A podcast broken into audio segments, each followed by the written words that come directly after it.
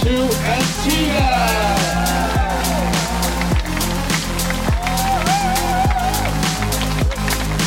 You are now here in beautiful Antigua after 113 days, 4 hours and 15 minutes. 4. april.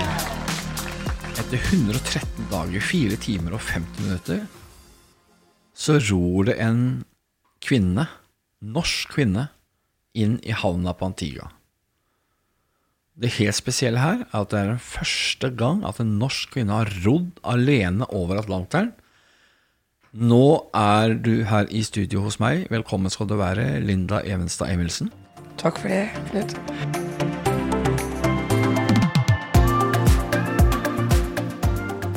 Men så etter hvert nå så, så begynner isolasjonen å melde seg.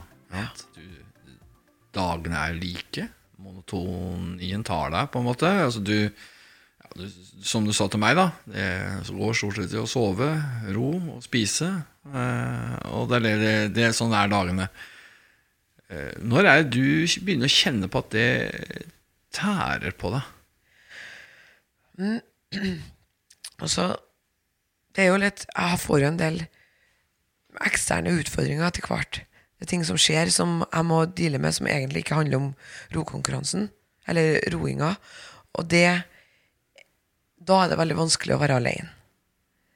Men, men det er liksom eksternt. Det handler ikke om å det handler ikke om at jeg har vært lenge alene. Det er bare generelt at når store ting skjer i livet som er vanskelig, så er det Og du ikke har noe annet valg enn å være helt med deg sjøl, det, det er utfordrende. Eh, Men det er jo ting som jeg dealer med, da. Men her, det å være alene over tid, og når det, det at dagene er så like og sånn, det, det når meg liksom rundt dag 90 da begynner jeg å kjenne at nå Eller det rundt dag 90, da begynner jeg å glede meg til å bli ferdig. Fram til da så har jeg ikke hatt Har jeg ikke kjent på det. Eh, For når jeg snakka med deg da, for det var akkurat i de dagene, da, si, da sa du til meg at Knut, nå er jeg langt nede. Nå, nå er det mørkt her. Eh, men hva er det da som får deg opp? Ja, altså Det er jo Så det å være langt ned i en sånn situasjon, og det er litt annerledes enn å det, det er mer at det, det, det begynner å bli tomt, da. Så at det, det blir en form for depresjon. Eller sånn depressive følelser. Bare at det er ingenting. Og det, det er ingenting her. Og det er jo sant. Så det jo det jeg jobber mye med, som jeg jobba med underveis, var eh, aksept. Aksept for at forholdene er sånn som de er. Situasjonen er sånn som den er. Jeg er der jeg er, og der skal jeg være til jeg er ferdig. Og det er veldig lett å si det nå, men det er jo virkelig Når jeg setter meg som Jeg sto, står opp om morgenen og så tenker jeg i dag skal jeg tenke på aksept. Da har jeg 16 timer roing hvor jeg tenker på aksept. Du rekker å tenke litt lenger, og du rekker å føle litt mer enn en det du gjør når du bare Når jeg ramser det opp sånn. Når jeg klarer liksom å komme til en forståelse for hva det virkelig innebærer, og eh, Og ja, det er veldig vanskelig å skulle gjen, gjenskape det i ettertid, men det er en det, det er en åpenbaring, det er en sannhet som liksom, Du kjennes ut som du nesten får At den åpner seg noe i hodet ditt. Hvor du bare Det blir helt stilt der. Det er ingenting. Der inni er du, da. Der er aksepten. Ja, det er sånn det skal være. Der her er meninga. Og det jeg, jeg erfarte, var at det å prøve å døyve det, er ikke noe poeng i. Det å prøve å liksom kompensere med å være glad, eller høre på glad musikk og sånn, det gir deg bare en opptur som er basert på noe endorfiner eller hormonelle ting i kroppen som er god der og da, men det kommer noe annet. Så heller jobb med å godta at det er sånn. Så jeg godtar at det er fælt. Eller og, og, å, ja, og fælt er ikke et helt rett ord, men jeg godtar at det er vanskelig, og at jeg ikke får gjort noe med det. Og jeg godtar meg sjøl i den situasjonen. Men det er det som blir vanskeligst, faktisk. Det kan jeg Jeg møter jo ingen annen sitt blikk. Jeg speiler meg kun i meg sjøl. Det blir vanskeligere og vanskeligere å tenke eh, positive tanker. Og det å tenke positive tanker har veldig begrensa effekt. Det er, men det å ikke tenke de negative tankene har ganske stor effekt. Um, men jeg må liksom Jeg er sånn som veldig, er, er veldig snar til å tenke negativt om meg sjøl.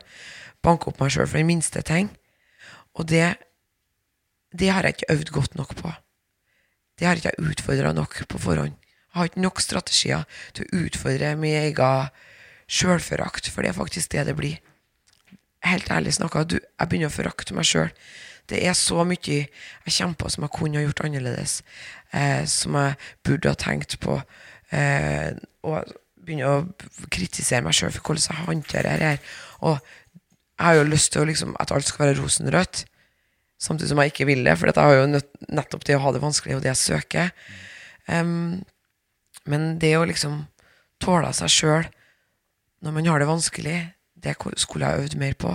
Og når jeg ikke har noen andre til å utfordre det, så er det lett at det, det bygger seg opp. Så. Jeg syns det er veldig interessant det du sier om at det å tenke positive tanker er kortsiktig. Eh, kortsiktig gevinst. da mm. Mens det å unngå de negative mm. er langsiktig. Mm. Det er eh, vel verdt for folk å, å, få med seg, tror jeg. For det, man hører jo hele tida om at man må tenke positivt, positive vibes og sånne ting. Eh, men derimot det å jobbe med seg sjøl og kanskje nå et sånt stadie hvor du er på det jevne. Mm. Du har et jevnt, stabilt eh, humør og en syke som er basert på at du, ja, at du er tilfreds. At du har Men altså ikke vi, vi, har, vi, blir så opphausa i vårt samfunn at vi hele tida skal søke lykke, vi skal søke eufori. Mm.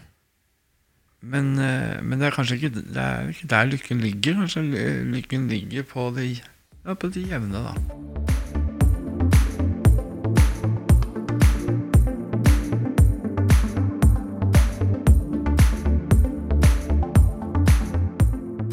Det pågår også et annet spill her underveis mens du holder på. Det er nemlig en dialog mellom deg og de tre siste båtene og løpsledelsen. Mm. Fortell litt om den. Ja, de har ikke hatt så treg akterflåte. Eh, eller akterflåte det at, Nå ble jeg litt vel maritim her. Men, eh, men de siste, vi siste, tre siste båtene de har ikke hatt, hatt at noen har vært så treg før. Og det er båttypene som gjør det, og at vi kommer skjevt ut fra start og klarer ikke å eh, de, det, er en del av den første de første som kommer i mål, eller mye av flåta, har jo helt fantastiske forhold.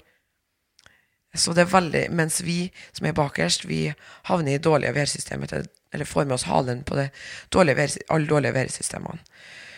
Um, så vi blir bare tregere og tregere. Og ja, så vi har en del utfordringer med det, og vi blir så trege at de, de, blir litt bekymra for det, det, det, er flere ting som foregår her.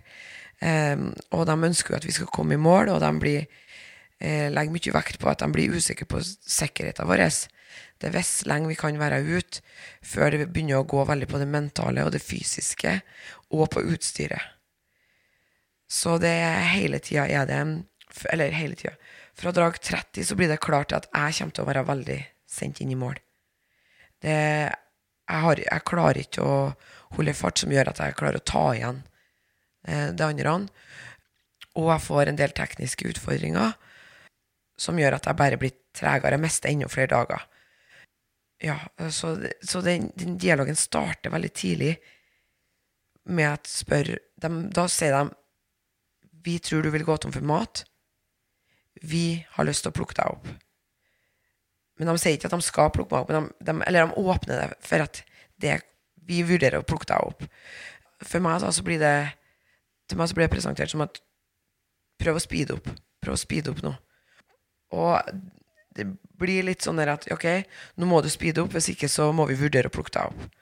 Og den der gjentar seg veldig ofte. Så det blir et For min del så blir det et ganske stort stress.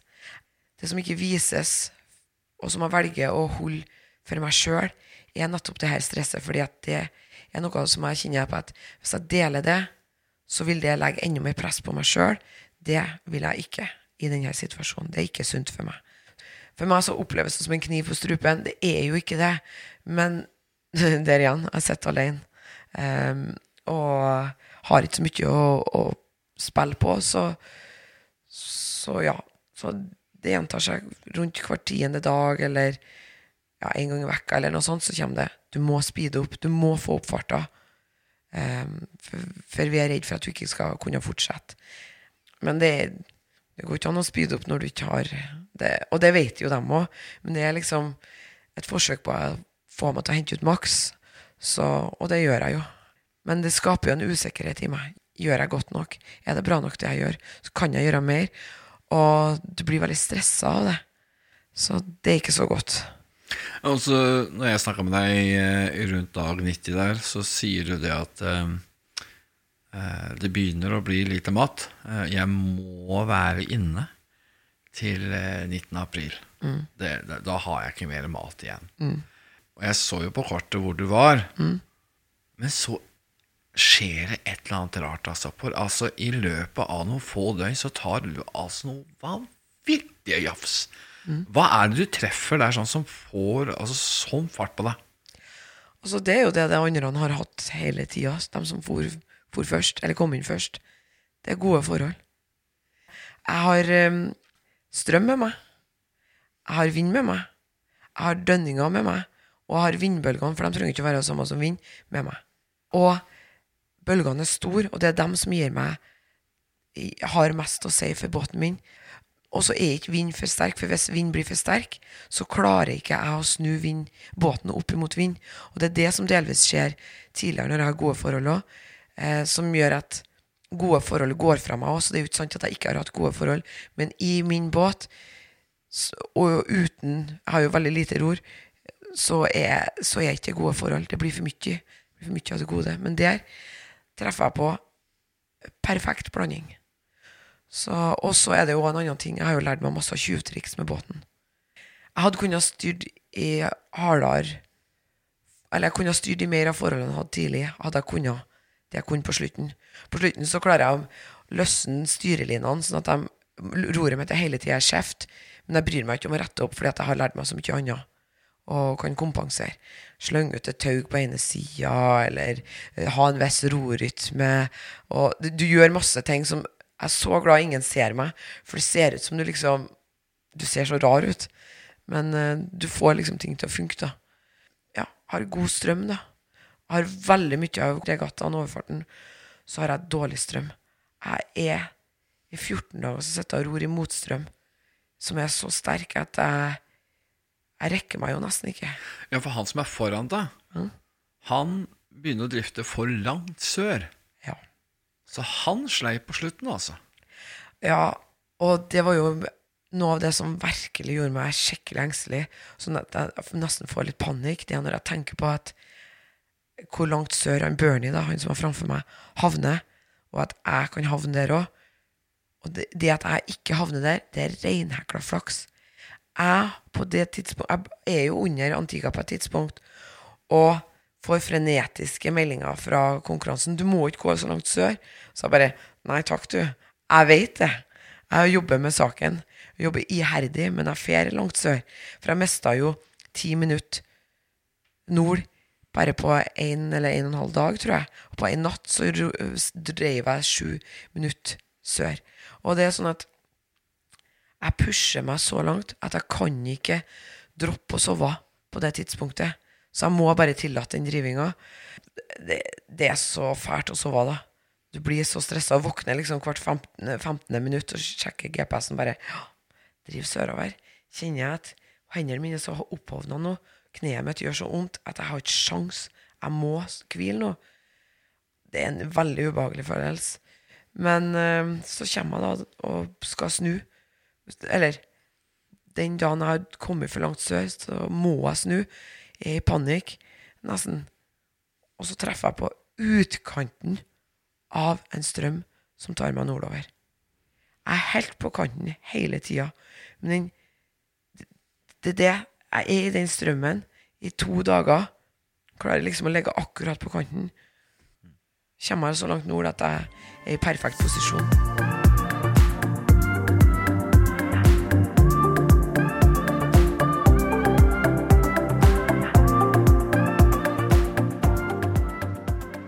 Du snakker om at du har vondt i kneet, du har vondt i hendene. Eh, Vi må litt av en tur innom det der på kroppen din. Altså den fysiske påkjenninga av 113 dager i Romsjø. Hendene så vi jo tidlig at du fikk eh, vabler og sånne ting, men det går vel fort over i træler, vil jeg tippe at det, at det går seg til. Men kneet ditt, eh, den belastningen du får, for du kjører haleroret med hjelp av beinet mens du ror. Altså det, det blir jo veldig, en veldig statisk øvelse hele tida. Er det det som gjør at du får vondt i, i beinet? Ja. Eh, kneet og ankelen på høyrefoten, det det er mye det. Altså, du sitter en altså, Det som skjer på dag tre til meg, er jo at det store, det uværet eh, som er da, jeg knekker åra og blir slått av rosete av en stor bølge og tramper sånt fotbrettet mitt, som er der jeg sitter og styrer. Det fotbrettet det kan du justere eh, vinkelen på, sånn at du ikke trenger å ha det i 90 grader, da. eh, og det vil jeg jo ha justert litt på underveis, for å ikke få så ensidig belastning. Men det går sånt, så jeg må ro veld, med en anklene i en veldig, eller fotbladene i en veldig bratt vinkel hele tida, samtidig som jeg skal kjøre ganske mye Dette er jo et glidende rosete, så du kjører veldig mye kraft gjennom fotene. Så det legger stor belastning på anklene. Veldig stor. Så begge anklene mine var noe så er de ganske hovne. Um, I tillegg så må jeg styre med høyrefoten. Så det betyr at jeg må putte den i en gudene vet hvilken vinkel, og likevel kjøre full kraft gjennom. Så den styringa, den er drepen for eh, den, den gjør vondt.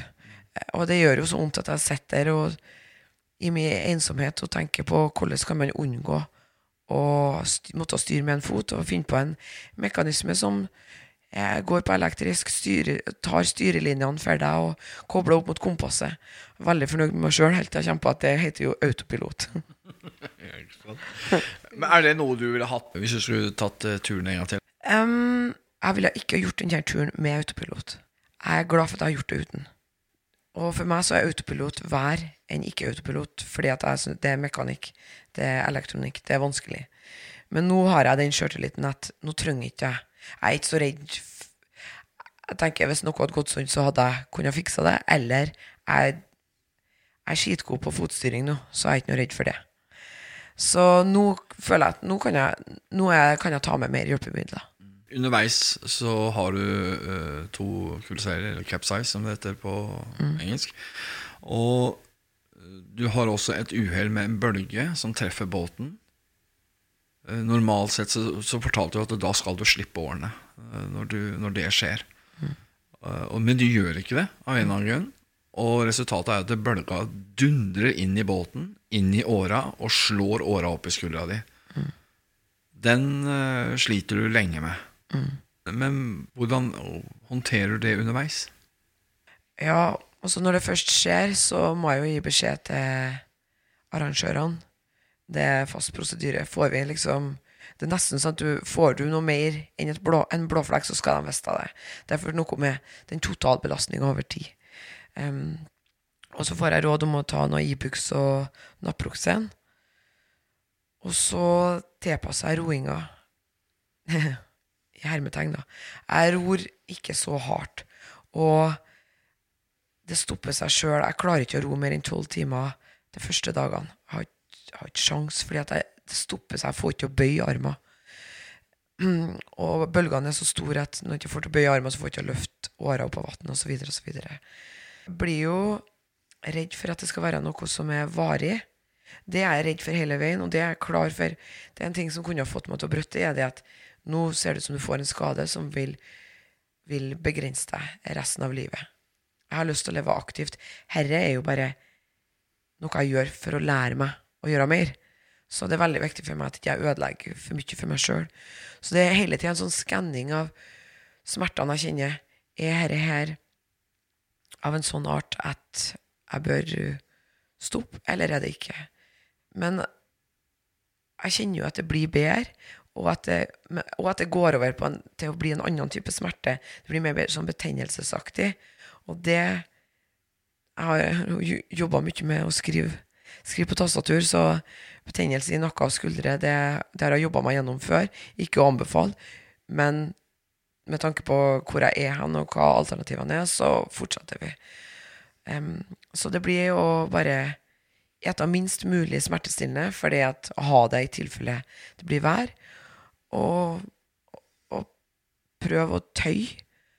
Det er veldig vanskelig om bord i den båten. Du har jo nesten ikke flat, flate, og alt beveger seg. Men prøv å gjøre det beste du kan, og være snill med deg sjøl. Nettopp det der livet om bord, bare det å strekke ut kroppen, legge seg ned Det vil jeg tippe er vanskelig. For så fort du legger deg inn i kabinen, så, så er det vel bølger og sånne ting. Og du blir jo slengt både hit og dit.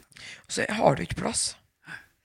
Kabinen min er egentlig stor, men vanligvis når du ror den der båten, så har du ett menneske inni kabinen til enhver tid. Men det har jo ikke jeg, for jeg er jo alene. Fordi at du ror bare én, eller du ror to, så ja, du er som regel noen Du har noe mer vekt inni her. Det har ikke, og det er jo noe det jeg oppdaga underveis, at båten er for lett bak. Så jeg må ta nesten alt jeg har, anker og alt sånn, det ligger inni kabinen som jeg skal sove i. Og da tar ganske mye av plassen, så jeg får ikke å strekke meg helt ut. Det er ikke plass til det. Så den eneste plassen jeg kan strekke meg helt ut, er hvis jeg står på dekk og da kan jeg strekke, som regel ikke strekke ut armene, fordi at jeg må holde meg fast. Med ei arm, i hvert fall.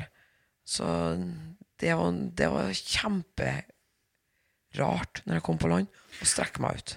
Underveis så, så, sier du også til meg at noen begynner å savne å se mennesker. Mm. Den innsikten i å skjønne hvor avhengig vi er av hverandre, det må jo ha vært en interessant oppdagelse. Ja, og for å si det sånn, jeg Eh, jeg har gått fra altså Ikke at jeg har tenkt så mye på det fra før, men gått fra å tenke at guri malla, hvis du er i fengsel, og hvis du er i isolasjon i fengsel, hvor vanskelig det må være, til å tenke at hva er det i alle dager er det vi driver på med? Å isolere mennesker fra andre mennesker, det er et, et psykologisk eksperiment som vi ikke kan ane hva, hvor ender. Det er veldig, veldig sterkt og veldig vanskelig. Og det Jeg vet ikke, men det kjennes ut som det oppstår en kjemisk ubalanse i meg. Som at hjernen min vil gjøre alt mulig for å sette i gang noen følelser eller prosesser som gjør at jeg For å, for å kompensere for at du ikke får brukt hodet ditt på å prosessere ansiktsuttrykk. Det er så rart, det er så ubehagelig, og det kjennes ut som at ingenting kan kompensere for det. Ingenting kan, kan erstatte. Så det er, en, det, er en, det er en sånn sterk mangelfølelse. Men Møter du noen folk underveis? Du har laget et bilde hvor du blant annet seilbåt som, eh, mm. som, du treffer på. Mm. Merkelig møte i Romsjø? Ja, det er jo et av det merkelige, merkelige. Og det som var artig, det var jo at det var ei norsk dame om bord da. Så fikk jo snakke på norsk på VHF-en. Og ja, det var veldig sterkt. Veldig artig. Og de kommer jo Altså, de stopper jo ikke. De bare passerer forbi. De passerer i ganske mange knops hastighet, men de er noen meter unna meg. Sånn at jeg aner ansiktene. Og det er kjempestort. Og jeg aner ikke hvor stort det er, før jeg oppdager at jeg sjøl hikstflirer, og tårene bare triller. Jeg ante ikke at jeg, jeg, ante ikke at jeg følte det. Og det var veldig sterkt. Og så er det jo det møter jeg jo en annen soloroer. Det er jo historisk. Eh, jeg våkner av at VHF-en min Nei, eh, AS-en min, radaralarmen, går av. Jeg har en båt som er på kollisjonskurs. Den båten her var veldig rart. Jeg tenkte om det var et vrak, for den bevega seg så sakte. Men jeg kaller den jo opp og får vite at nei da.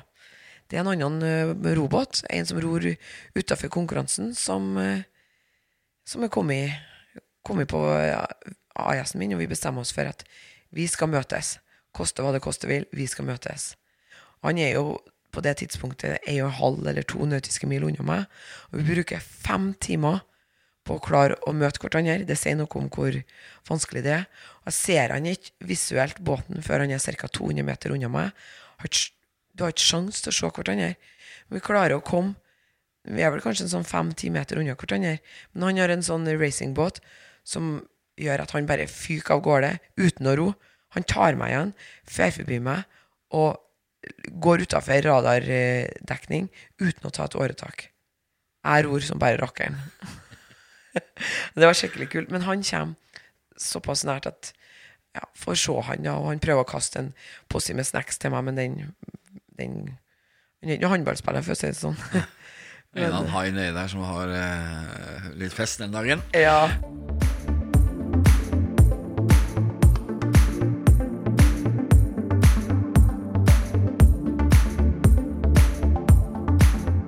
For, for det også er litt av uh, for deg om bord dette her dyrelivet. Altså det å oppleve dyreliv på nært hold. Uh, Hvordan var det? Ja Det var veldig Veldig godt. Jeg vet ikke, jeg vil ikke si magisk. Jeg vil ikke si Så fantastisk kan du si jo, men det er liksom Det sier ikke noe om, om det, men det, det, det er veldig spesielt, for du kommer så tett på. Jeg slår jo nesten en, en hval i hodet med åra mi. Um, og, og det som er at det dyrelivet oppsøker deg. Og jeg har ingen kontroll på om de kommer eller fer, men de, veldig mye av dyrelivet velger å være rundt meg òg. Den haien som var der, nå husker ikke jeg lenger om han var der en time eller to, som sirkler rundt båten, og som den plassen han oppholder seg mest, er akkurat i liksom sånn at under åra mi, ikke under årebladet, men under eh, skaftet på åra. Så det er sitter og ror, og han bare kikker opp på meg sånn, liksom kikker skrått opp på meg, eller jeg vet jo ikke om han ser opp på meg, men det at dyr velger å være der på den måten, det, det er så spesielt, og det er så og De er så rolig, opplevelsene. Veldig mye av det.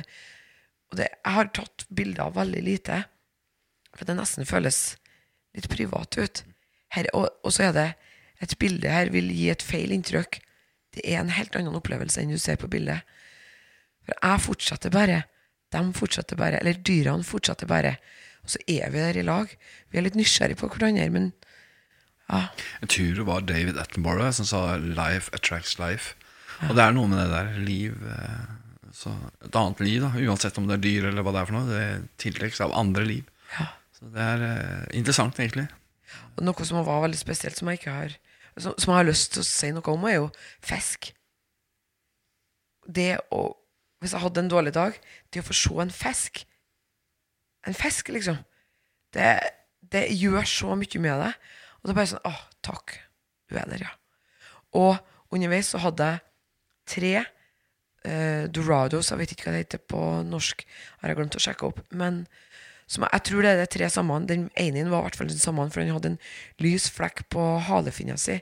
Som hver dag i én måned så ser jeg den fisken da, og to andre under båten min. Jeg hadde med meg fiskeutstyr. Jeg klarte ikke å slippe det ut. Det er, det er liksom De får svømme under båten min. Det er en, ja, kanskje en halv meter lang. Fisker som bare er der. Det var så spesielt. Vi skal begynne å gå inn for landing også i bokstavelig talt her, men når er det du skjønner at dette går? Når jeg snakka med deg, så var du Du ville ikke gi slipp på tvilen om at du kanskje måtte bryte. Men på et eller annet tidspunkt så skjønner du dette går. Når var det? Jeg fikk jo etterforsyning av mat. Og når jeg ser rumpa på den båten, ferra, da, da begynner jeg å synge Antigua, Antigua, Antigua, Antigua. Da skjønner jeg at nå er sjansen for at jeg ikke klarer det, ganske små. Men du hører, jeg, klar, jeg tar forbehold her. Og det gjør jeg hele veien. Jeg klarer ikke å slippe det helt. Eh, Det hele, jeg er klar over at bare den inn, innseilinga, eller si, det å komme inn English Harbour, inn til havna, er veldig vanskelig. Får jeg høyre. Eh, det skal være veldig skummelt, veldig vanskelig. Mange bommer på den. Eh, noen bommer og klarer å ro seg opp igjen. Noen bommer og går forbi og må slepes opp igjen. Men for meg så hadde jeg jo likevel klart det. Men så er jeg liksom ikke sikker før Jeg rekker aldri å bli sikker på at jeg klarer det før jeg er ferdig. Men Antiga, eh, Du har vært i, i Romsjø i lang tid, og så plutselig så ser du noe i horisonten. Den følelsen der sånn av å se land. Kan du, kan du beskrive det? Ja, men også her er det hvor jeg blir en litt kjedelig intervjuobjekt. Og her er det jeg ikke helt var forberedt på sjøl. Men jeg har hele tida sagt at veien er målet for meg. Og jeg har nådd målet mitt så lenge før jeg ser Antiga. Um, selv om det er mer, Men jeg vil ha mer, liksom. Men når jeg ser Antigua, så er det sånn Ok, da vet jeg nå hvor jeg er da. Det er ikke Det er ingen sensasjon, det er ingenting. Men jeg vet jo at det jeg er veldig glad for, er jo at i Antigua så venter det meg kjentfolk. Og gleder meg kjempemye til å være sammen med kjentfolk. Det blir en veldig sånn glede, da. Og jeg kan si, vest, og jeg kan si til dem at nå ser Antigua. Og så blir det også litt sånn der Jeg visste ikke om jeg kom til å om jeg én dag eller to dager igjen. Og det høres litt som når du har rodd i 112 dager, så er det kanskje ikke så viktig om du har én eller to dager igjen. Men jeg begynte å bli ufattelig klar, da. For da, da vet jeg at det er kort igjen, og da kommer alt sigende over. Så jeg var så Jeg var klar for å bli klar. Det var ingenting igjen. Så da betyr det veldig mye å vite at nå skal jeg snart hvile. Um, og jeg hadde jo rodd gjennom natta, da jeg ser lysene fra Antigua. Nettopp for å, for å ikke risikere å havne for langt sør, så velger jeg å bare ro gjennom natta. Jeg risikerer ingenting nå. Og da visste jeg at ok, nå ser jeg Antigua. Da vet jeg at i natt så får jeg sove. Eh, det er bare snakk om timer igjen nå. Og det, det er en veldig Tankemessig så er det en trygghet. Emosjonelt så er jeg, ikke så mye.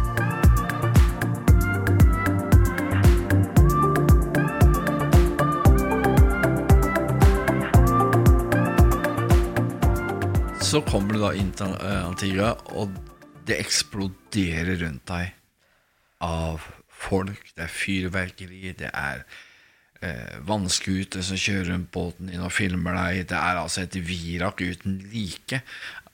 Og så har du også da to timer før de var rodd aleine, og det har vært stille og rolig rundt deg. Men var det et sjokk å komme inn til Antigua?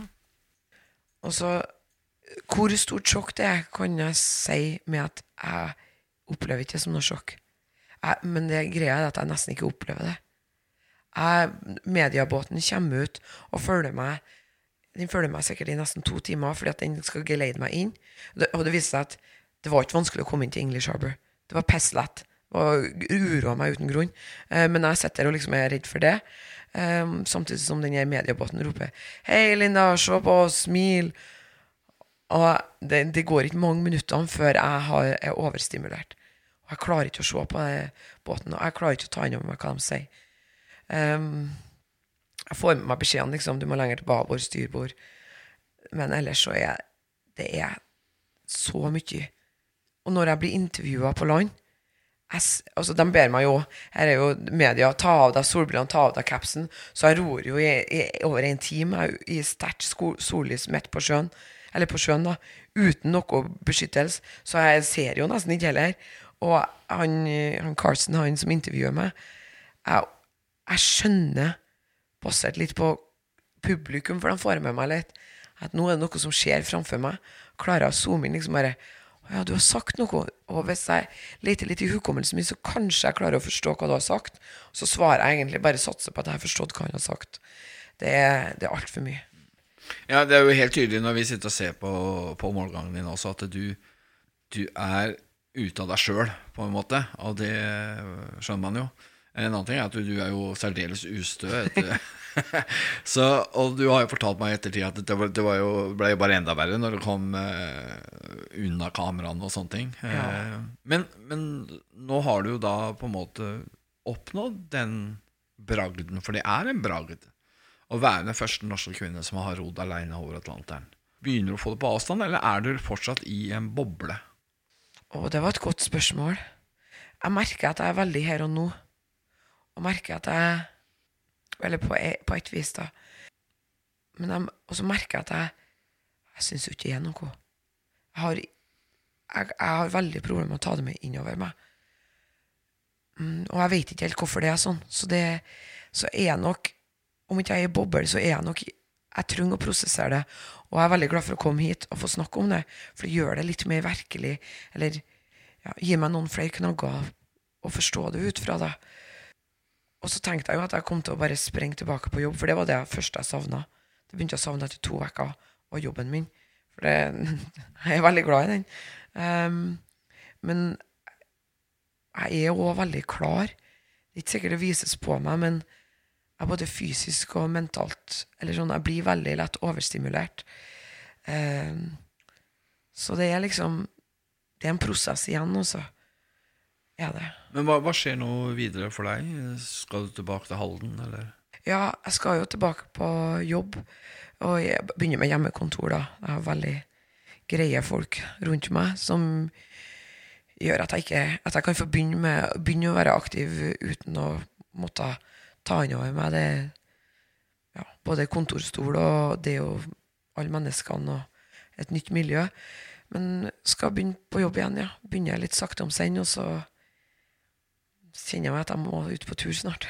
Ja, Det var derfor det er liksom det avslutningsspørsmålet mitt var, da. At eh, du er ikke ferdig. Altså, Er det sånn at du allerede nå oppi huet ditt nå så begynner å peke deg ut nye turmål, og de har lyst til å prøve, og sånn, eller?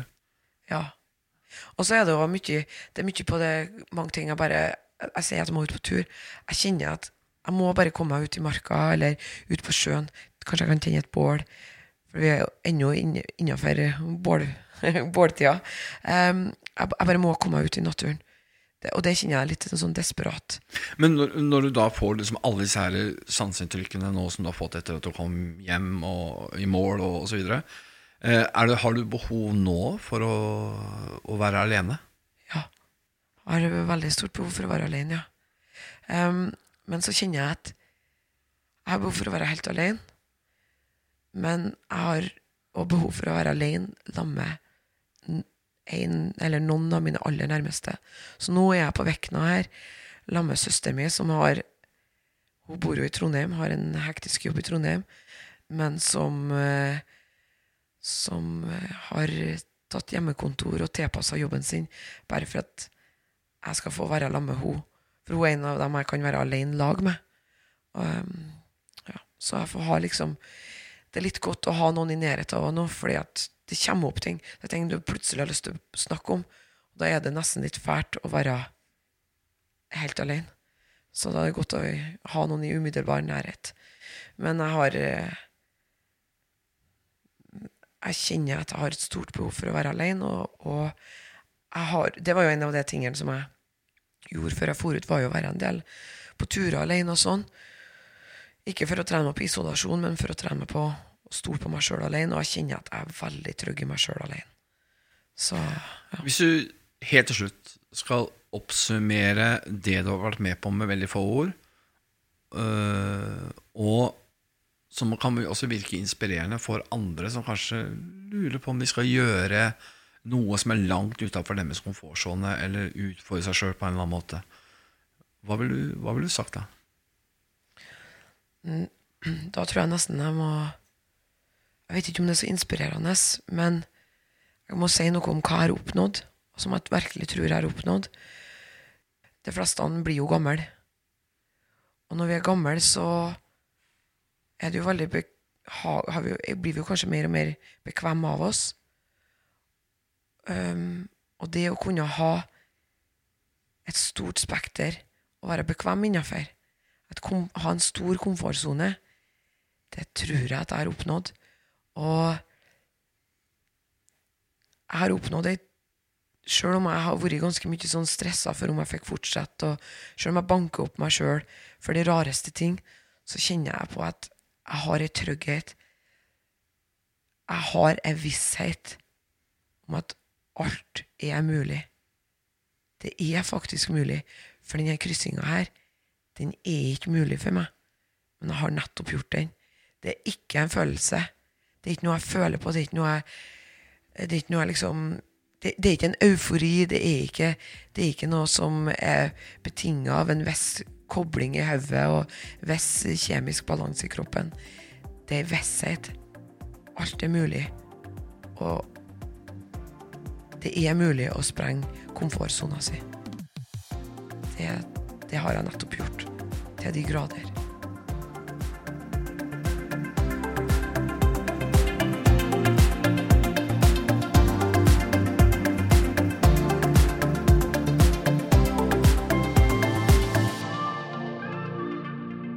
Du har nå hørt andre og siste del av podkasten Linda ror Atlanteren.